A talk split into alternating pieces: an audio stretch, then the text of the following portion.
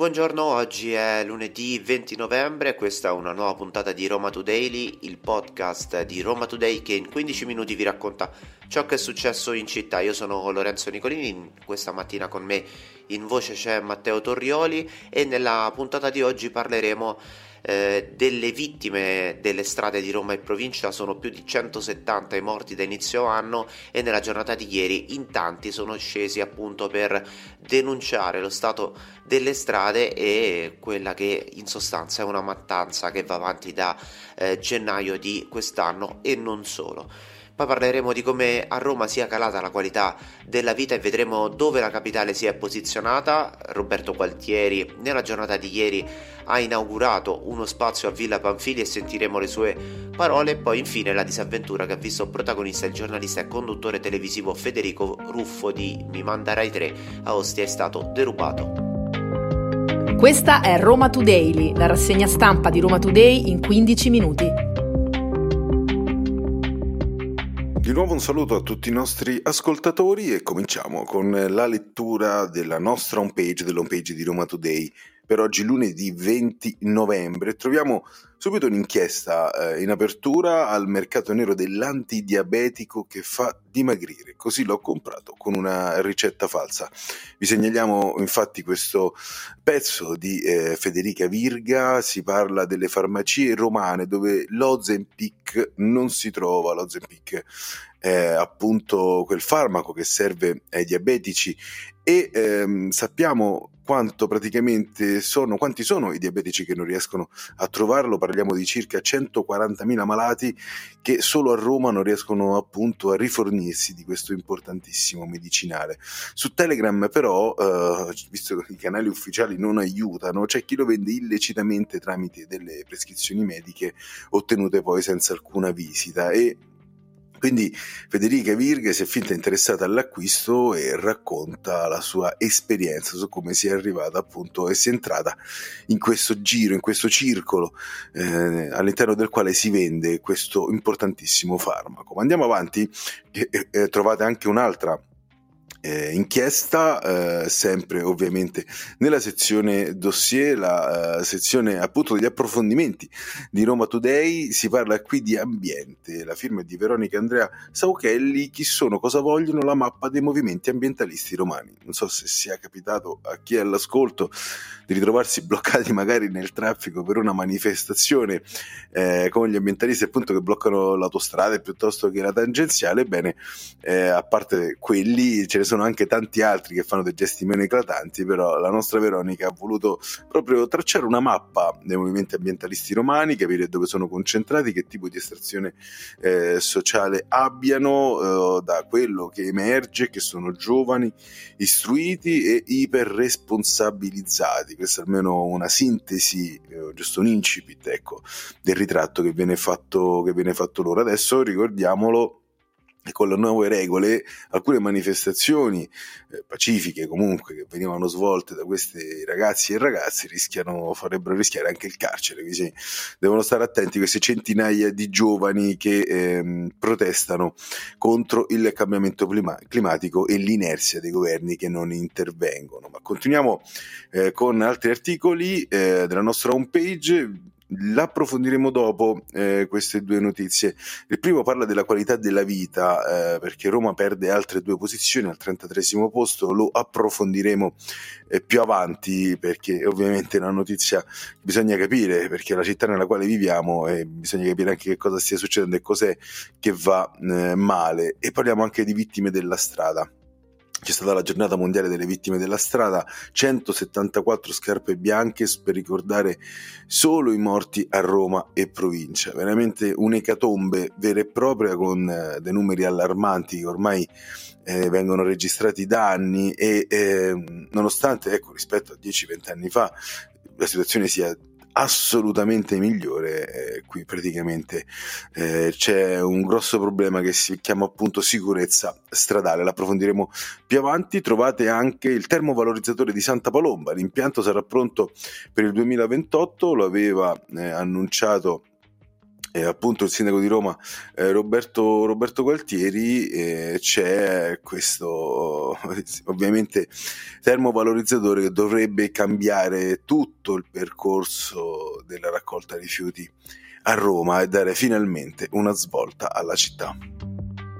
E dopo aver sentito dalla voce di Matteo eh, quello che possiamo leggere sulla homepage di Roma Today, andiamo con ordine e approfondiamo quella che è stata forse la notizia principale nella giornata di ieri, ossia il ricordo delle eh, vittime della strada. Marisa Di Pietro è stata l'ultima vittima eh, di un incidente stradale a Roma e nella sua provincia. La donna è morta mentre si trovava a bordo di un'auto sulla via eh, Bufalotta venerdì scorso, è stata la vittima numero 174, lo so che eh, detto così è un po' freddo come dato, ma pensiamo a 174 vite spezzate, 174 famiglie distrutte eh, in questo 2023, una strage continua che è stata ricordata domenica proprio in occasione della giornata mondiale del ricordo delle vittime della strada. E a Roma, così come in altre 12 città italiane, associazioni, cittadini e movimenti sono scesi in strada eh, con eh, anche una manifestazione, sono state posizionate centinaia di eh, paia di scarpe bianche, ognuno con un, vicino un piccolo cartello con il nome della vittima dei pedoni, dei ciclisti e degli automobilisti. E poi si è tenuto anche un minuto di silenzio. La giornata in ricordo delle vittime della strada è capitata peraltro in concomitanza con la domenica ecologica con i romani che hanno preso d'assalto le strade del centro storico, eh, i mezzi pubblici erano abbastanza pieni, in molti eh, hanno passeggiato in bicicletta con eh, il proprio cane, come a voler dire che c'è un modo alternativo per muoversi oltre al mezzo privato, chissà se Roma sarà mai pronta, sarà mai una città a misura d'uomo. E come avevamo detto andiamo ad approfondire eh, le notizie dell'home page a proposito appunto di città a misura d'uomo, Roma, Roma si posiziona al 33 posto su 107 province esaminate per qualità della vita, ben oltre il decimo posto considerato il discrimine fra uno stile di vita ancora appagante e la difficoltà gradualmente maggiore a gestire la quotidianità. Insomma non è facile vivere tutti i giorni a Roma, in estrema sintesi. Il dato emerge dalla venticinquesima edizione della ricerca d'Italia oggi dal Communications in collaborazione con l'Università La Sapienza di Roma, una classifica dai molti indicatori. Se parliamo di affari e lavoro, le città del Lazio non compaiono neppure tra le prime 10, Roma è 64esima per intenderci. In fatto di sicurezza invece la capitale è 103esima, l'ultima delle città del Lazio, dove invece Roma recupera terreno è la classifica dedicata all'istruzione e alla formazione, dove Roma è ottava nella classifica dedicata dedicata alla salute, la città eterna invece è solo al decimo posto. E Matteo, cosa migliora la qualità eh, di vita di una città sono anche le sue bellezze. Roma ne ha tante come le ville storiche e Villa Panfili è una di queste. In questo eh, weekend ha riaperto il Casale dei Cedrati e questa volta non richiuderà. Al taglio del nastro c'era anche il sindaco di Roma Roberto Gualtieri, sentiamolo. Ecco, siamo pronti, tirati, tirati. Bene, vado, uno.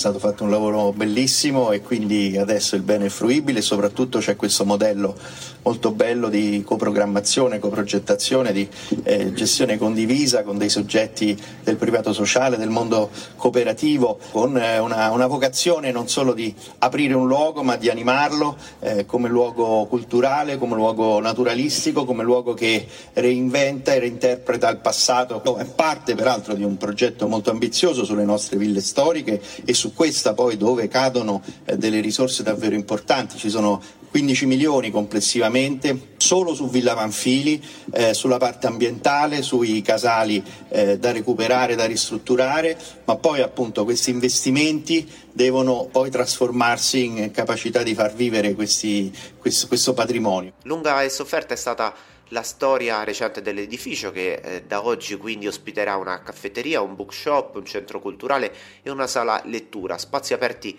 tutti i giorni, escluso il martedì, per la cittadinanza e per i fruitori del parco. Adesso una notizia di pubblica utilità, è stata riaperta la tangenziale est che era stata chiusa venerdì e sabato notte per un intervento di decoro e sicurezza come l'ha chiamato il comune, che però già annuncia un'altra chiusura anche per il prossimo weekend, sempre nelle ore notturne per limitare i disagi. Questa prima attività di pulizia e messa in sicurezza straordinaria infatti ha riguardato il tratto tra Viale Castrense e Batteriano Mentana.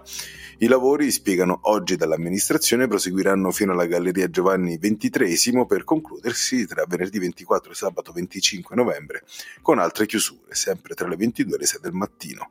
Interventi come la rimozione delle piante infestanti il diserbo stradale, che incidono pure sulla sicurezza delle strade, specie via del Foro Italico tra le più pericolose e teatro dei pericolosi salti di corsia che hanno provocato già molti incidenti, tanto che l'assessora ai lavori pubblici Ornella Segnalini aveva promesso una barriera centrale. E adesso chiudiamo con la cronaca, o meglio con una disavventura che ha visto protagonista il giornalista e conduttore televisivo Federico Ruffo di Mi, Mi Manda Rai 3. Sentiamo cosa gli è successo direttamente dalla sua voce. Mi hanno rubato il computer. So che ce l'è il ladro, so che il ladro lo sta usando, so dove sta il ladro e non posso farci niente. Oggi pomeriggio, mentre mangiavo un panino sul lungomare di Ostia, mi hanno aperto l'auto, rubato lo zero con dentro il computer, alcuni dischi esterni, dentro cui c'erano 10-15 anni di lavoro, di video, di dossier, materiale riservato. Eh, ho fatto denuncia, la polizia ha fatto tutto quello che poteva, ma francamente si poteva fare poco. Mentre tornavo a casa, mi collego all'applicazione che permette di individuare il computer se lo stanno usando e scopro che il ladro lo sta usando. Sta qua, ad Ostia, via Mario Ruta 6, poco lontano da dove me l'hanno rubato.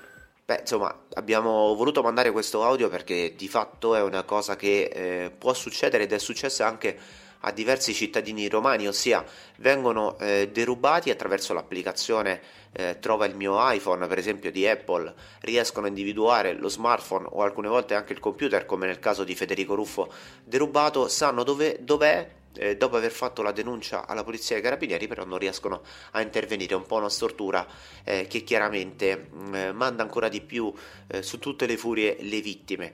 E poi, insomma, eh, sappiamo che purtroppo eh, la burocrazia e alcuni passaggi ostacolano alcune volte le indagini che sembrano anche semplici. E questa era l'ultima notizia di oggi. Roma Today vi dà appuntamento su Spotify, Apple Podcast e tutte le altre applicazioni, comprese quella di Roma Today, dalle 7 e un quarto del mattino in poi per eh, la nostra rassegna stampa quotidiana. E noi vi diamo appuntamento a domani. Alla prossima! Avete ascoltato Roma Today, la rassegna stampa di Roma Today in 15 minuti.